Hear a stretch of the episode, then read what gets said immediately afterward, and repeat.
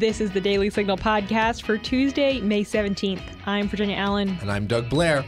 Following the leaked draft decision from the Supreme Court suggesting that Roe v. Wade would be overturned, pro abortion activists have become increasingly aggressive as they protest.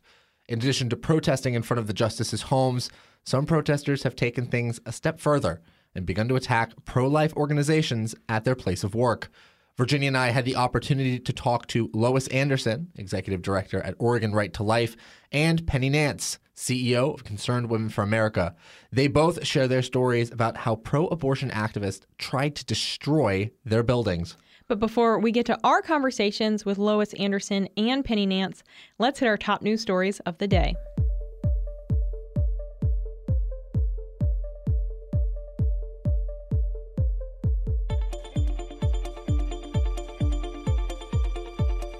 Texas Republican Senator Ted Cruz won a case at the Supreme Court on Monday.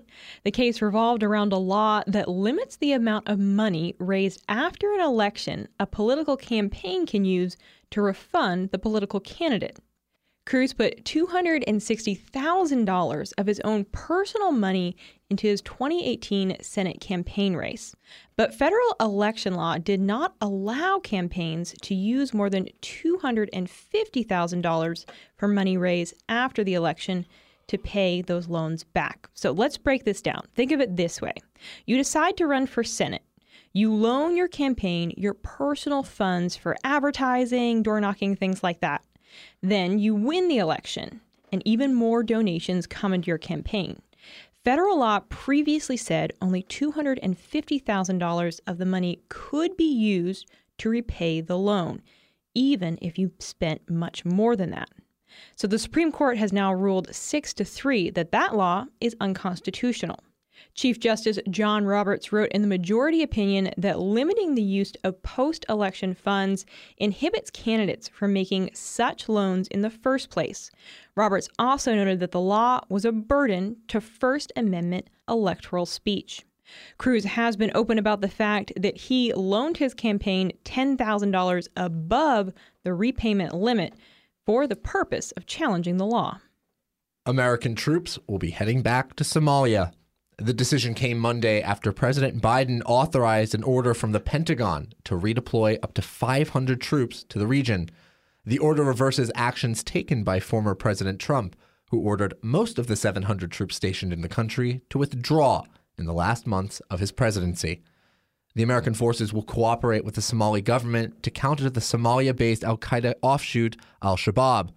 CNN reported a senior Biden administration official as saying, we have seen, regrettably, clear evidence that al Shabaab has the intent and capability to target Americans. The official continued This is a step that rationalizes what was essentially an irrational arrangement that we inherited. While it is unclear whether the administration has authorized action against al Shabaab leaders, the official confirmed that an American military presence is not the only component of the current counterterrorism strategy in the country.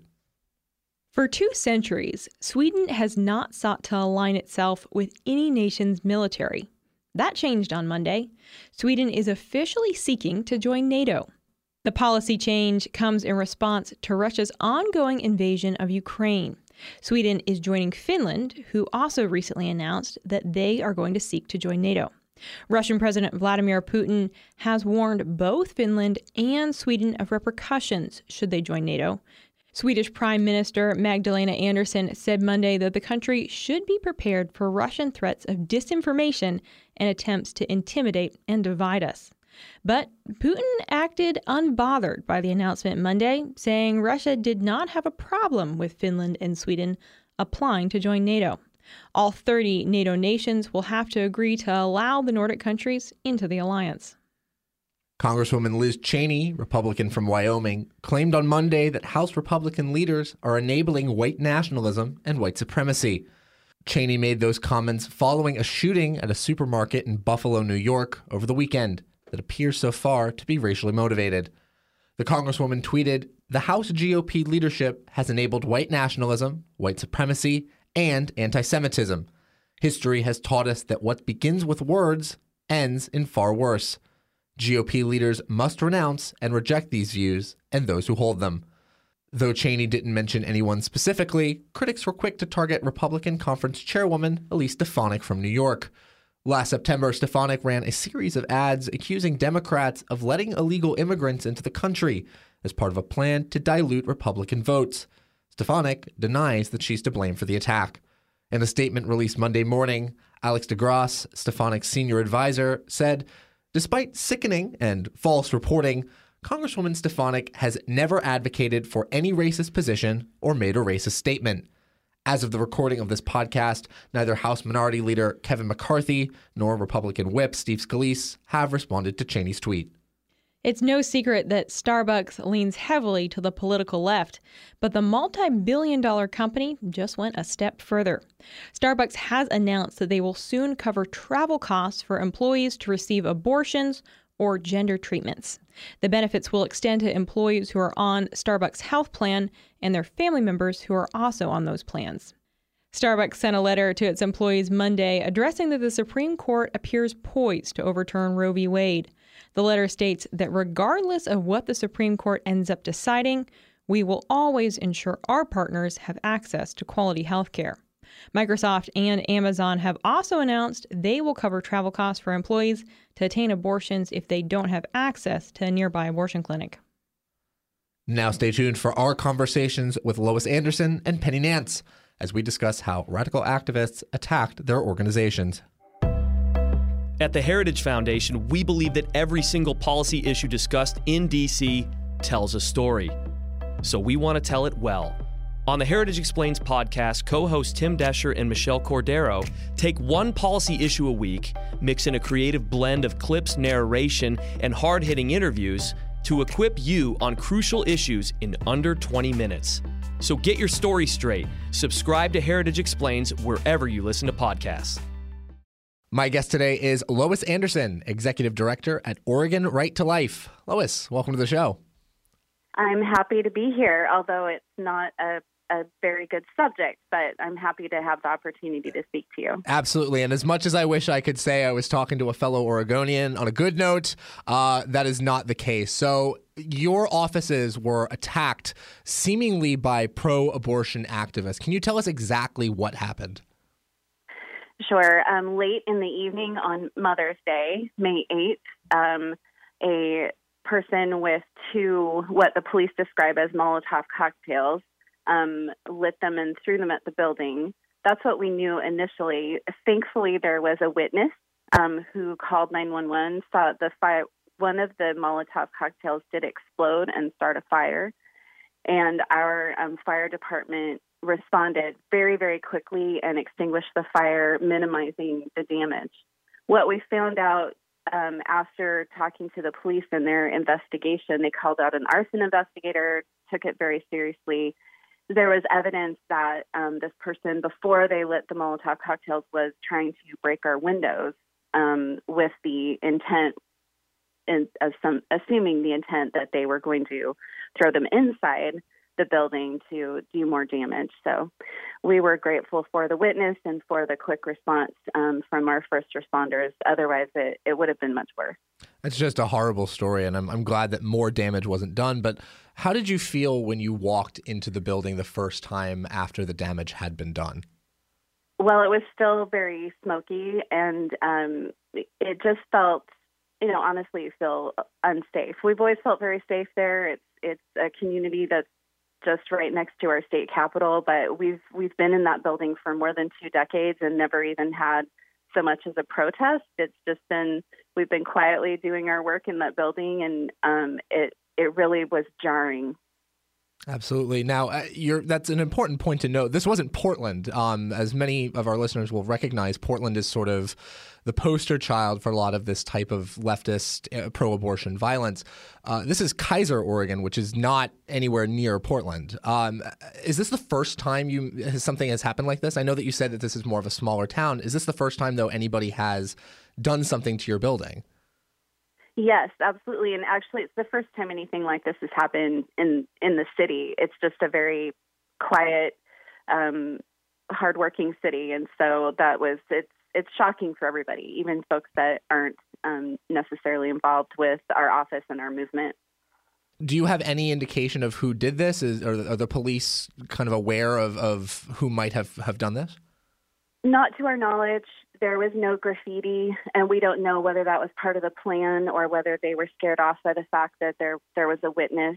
Um, and uh, but the police are taking it very seriously. Actually, yesterday they released um, uh, photographs of a car that they believe was involved in the attack, and they've been canvassing the neighborhood, and and we're just really grateful for how serious they're taking it. Absolutely. Have you received any support from city officials? Have has like the mayor or any of the the people in charge at City Hall said anything about this? Uh, yes, uh, the mayor, the um, and the fire chief both have expressed their their both their support and their shock. Um, and the police detective uh, has just been amazing, honestly, keeping us informed. And uh, again, I know I keep saying it, but I think that there's been so much publicity about crimes like this, political violence not being taken seriously around the country and especially in Oregon, but that's not the case in this situation, and I'm really thankful for it. How about the community? Has have members of the community come out and said things like "How could this happen?" or have they expressed support for you, what you're doing? It, has been, I mean, community at large. Um, yes, there's uh, actually one of the um, news reporters uh, that covered it, one of our, our local news, uh, canvassed the neighborhood and, and interviewed our neighbor and uh, behind us, and she she was great. She was just, I this is wrong, and I hope they catch the person. But we've actually had an outpouring of support from around the country. We've had people give us small donations, send us emails. Um, our our supporters and advocates um, have have been um, emailing and calling, and so it's uh, been gratifying in that way that we've received a lot of support. That's so wonderful that people are coming together to support this because I think sort of on a on an opposite note, Oregon is not the only state where, you know, these types of centers have been attacked as well. There was a very famous example that just came out of Wisconsin. Have you been in coordination with some of your partners in other states about what is happening? We have been discussing it and just some of the focus has been more on security measures, what kinds of um, what kinds of updates are are um, uh, advisable, and it's been it's much more focused, I think, on the practical. Eh, because for us, I mean, the most important thing is for us to carry on our work, mm. and um, we're speaking out for a very vulnerable population that literally do not have a voice to speak for themselves, and so our focus is on whatever we can do to assure that our staff feel safe so that we can continue the work that we're doing. Absolutely. Now, I, assume your work has probably changed slightly in the updated news that we're looking at maybe an overturn of Roe v. Wade. How has that impacted the work that you've been doing on the ground in Oregon? Well, I mean, in Oregon, we don't have any uh, protective legislation for unborn children. We have some of the most extreme abortion policies in the country, and so we're we're starting from uh, from the beginning. Um, if the if the decision comes down, as we're all hoping that it will, and overturns Roe. So our um, energy really is focused on electing pro-life officials so that we can um, pass laws. But even while we're doing that, because we don't know how long that will that will take, we've been trying to do that for 50 years as an organization. We are really focusing on taking our um, wonderful pro-life advocates who uh, are passionate about um, saving the unborn and helping them focus in their communities and working um, even more with our local pregnancy centers, our maternity homes, plugging into churches that are providing resources for women. We do anticipate that there will be abortion minded women and families coming to Oregon from other states to seek abortions, and we want to make sure that we're ready to provide them with resources and alternatives just as much as we have been our own Oregon residents. I think that's something important to note that while we are waiting for that to happen, and especially in a place like Oregon that tends to be more friendly towards the pro abortion crowd. What are some of the options that you can recommend for people who are maybe going through an unplanned pregnancy and want some resources and aid to, to get them through it? Well, we have more than 20 uh, pregnancy resource centers around the state, and those centers are going to um, provide not only pregnancy tests to confirm pregnancy, but um, ultrasounds and then referrals to prenatal care. Um, and also, even things like after the baby is born, resources like diapers and uh, formula, and even um, mentors and parenting. I think that um, in today's society, where a lot of our families are sort of broken down, and and maybe um, a woman doesn't have a, a good role model and feels overwhelmed even by the prospect of being a mother and parenting, um, we have many of our pregnancy resource centers that are providing mentoring programs so that um, they're not only having the practical, here's all the things that you need to care for your baby, but we'll help you as we'll walk through this with you. And um, they're also um, help with housing, help with um, even sometimes uh, fixing your car. They're just, I could go on and on the list. And um, any anything that you feel like is a barrier to um, giving your child life and mothering is going to be provided by one of these um, mini centers around our state. That's absolutely wonderful. One final question for you, Lois. How has what happened to the center, how has what happened to you with this attack by probably a pro abortion individual, how has that impacted what you're going to do? Does that change the messaging? Does that change how you proceed? No, it doesn't. I mean, it, it, I think what it does is it motivates us even more, honestly. And and as I'm looking around at my uh, my staff at our staff meeting on Tuesday morning, what I saw was determination, and I saw dedication, and um, the desire to put this be behind us as much as we can, and and move forward with even more energy. Wonderful. That was Lois Anderson, Executive Director at Oregon Right to Life. Lois, thank you so much for your time. Thank you. Appreciate it. Nice to meet you. Nice to meet you as well. Unfortunately, Anderson's organization is not the only one that has been vandalized. Stay tuned for my conversation with President and CEO of Concerned Women for America, Penny Nance. If you're tired of high taxes, fewer healthcare choices, and bigger and bigger government, it's time to partner with the most impactful conservative organization in America. We're the Heritage Foundation, and we're committed to solving the issues America faces. Together, we'll fight back against the rising tide of homegrown socialism, and we'll fight for conservative solutions that are making families more free and more prosperous. But we can't do it without you. Please join us at heritage.org. At least five pregnancy centers across the country and the pro life organization Concern Women for America have been vandalized since a leak at the Supreme Court indicating that the justices are prepared to overturn Roe v. Wade. Joining us today to talk about this vandalism is the president of Concern Women for America, Penny Nance. Penny, thank you so much for being here. Well, it's great being on always with you, Virginia. Thank you for having me. So, about two weeks ago, a draft opinion of the case Dobbs v. Jackson Women's Health Organization was leaked. This was very unprecedented, had never happened before that a full draft opinion was leaked. And this is a case that appears set to overturn Roe v. Wade and send abortion law back to states to decide. Penny, following this leak, your organization, Concerned Women for America, was vandalized. Tell us what happened.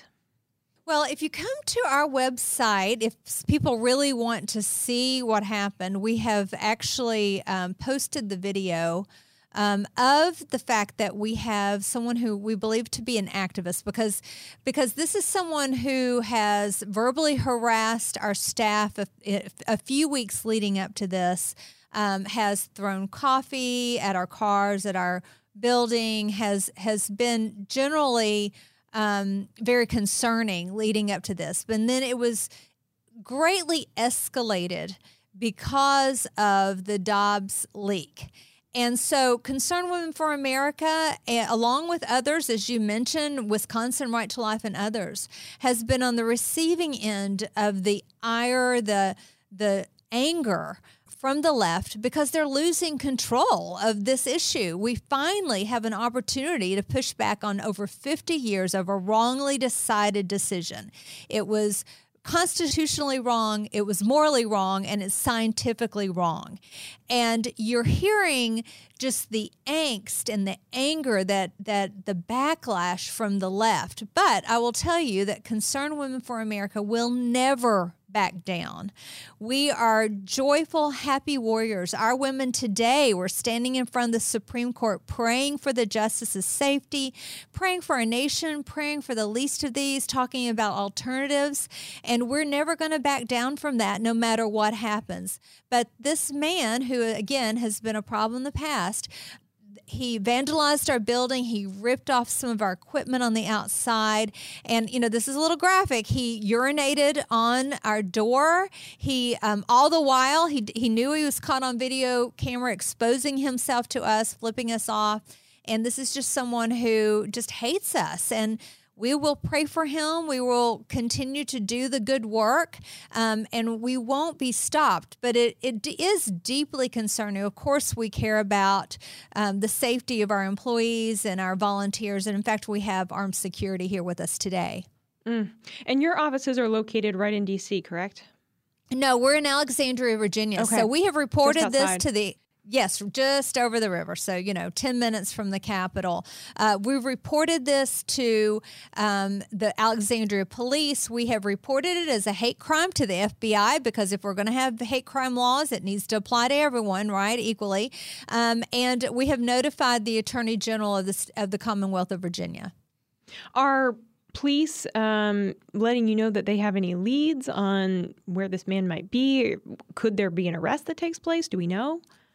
Well, we're very much hoping and praying for that. And uh, again, uh, we have been in touch. You know, this tends this tends to be a more local matter. Although I'm thinking it may uh, there may be more attention from uh, the state on this. But um, it is frankly not a high priority for the Alexandria police. I've been talking to them and, and they are working on it. But honestly, I think if we get a breakthrough, it'll probably be because we put his name, his, his picture out there and others respond. I mean, I got you got to know someone this angry and violent um, others have to know who he is. There's probably, you know, an ex girlfriend or ex boyfriend out there that that recognizes him. But we sure. we need to recognize him because we need to make sure we're safe and others yeah. are safe. Frankly, absolutely. Are you all increasing your security at your offices? Uh, yes, we have armed security with us here today and and now, and uh, and as we go in front of the Supreme Court, we'll make sure that our our people are safe and protected. Um, but you know that that is just where we are today. This is just how we are. But I don't want to lose sight of the fact that we're winning. Hmm. Life is winning. And it is because of this fact that the other side's so angry that Wisconsin Right to Life is being firebombed. But it doesn't really matter what they do. You know, greater is he that is in me than he that is in the world. We truly believe that those biblical words. Mm-hmm. And because of that, you know, we are safe in the in the hands of God and His will, and we'll continue to walk out our faith in the arena of public policy, and we're going to do it confidently and we're going to do it joyfully. Yeah, no, I love I love that. I think that last point that you make doing it joyfully, that's something that my colleagues and I uh, have just been chatting about a little bit recently that we see that uh, often from the pro life movement, just a lot of joy. So I'm glad that you all are, determined to keep that joy. Uh, yes, that, that's critical. As as you mentioned, though, there unfortunately have been more of these instances of vandalism at pro life centers, pro life organizations. As you said, Wisconsin Family Action, they had a Molotov cocktail thrown through their window at their offices. Thankfully, no one was hurt.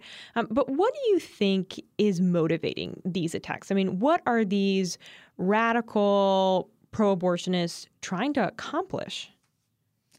Well, I think they're they're losing control, and, and I mean honestly, I, I just think this this is a spiritual battle, Virginia, as well as a legal battle, and mm-hmm. we can't um, not recognize that, which is why it's important to do everything you're doing bathed in prayer. Concern Women for America does, we are founded in prayer and action. And so, you know, I, I think it's just really essential that we recognize that everything we have, our safety, our, our ability to, to win, to achieve, all of that as an organization, as individuals, is in the hands of God, in the hands of our Creator.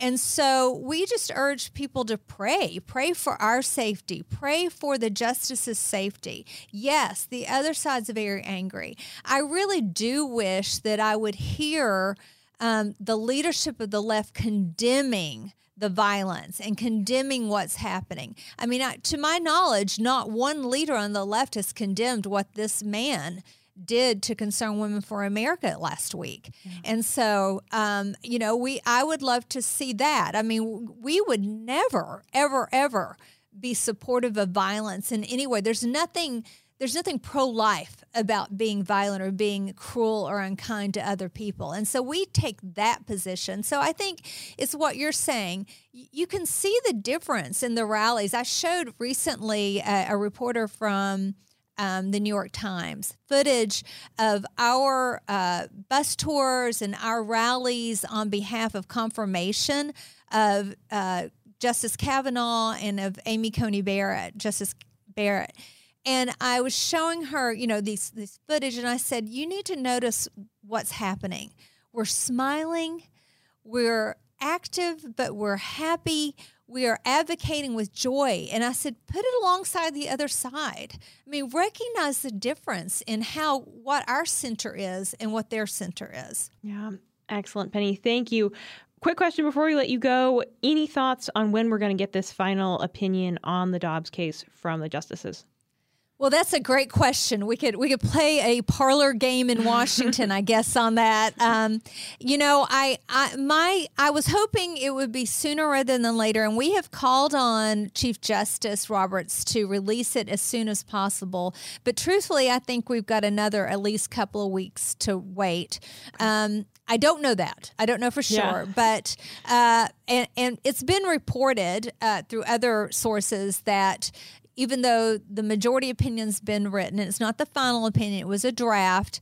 Uh, the minority has not written their opinion yet, the response to that. Then it goes back to the majority. The majority can change their original opinion.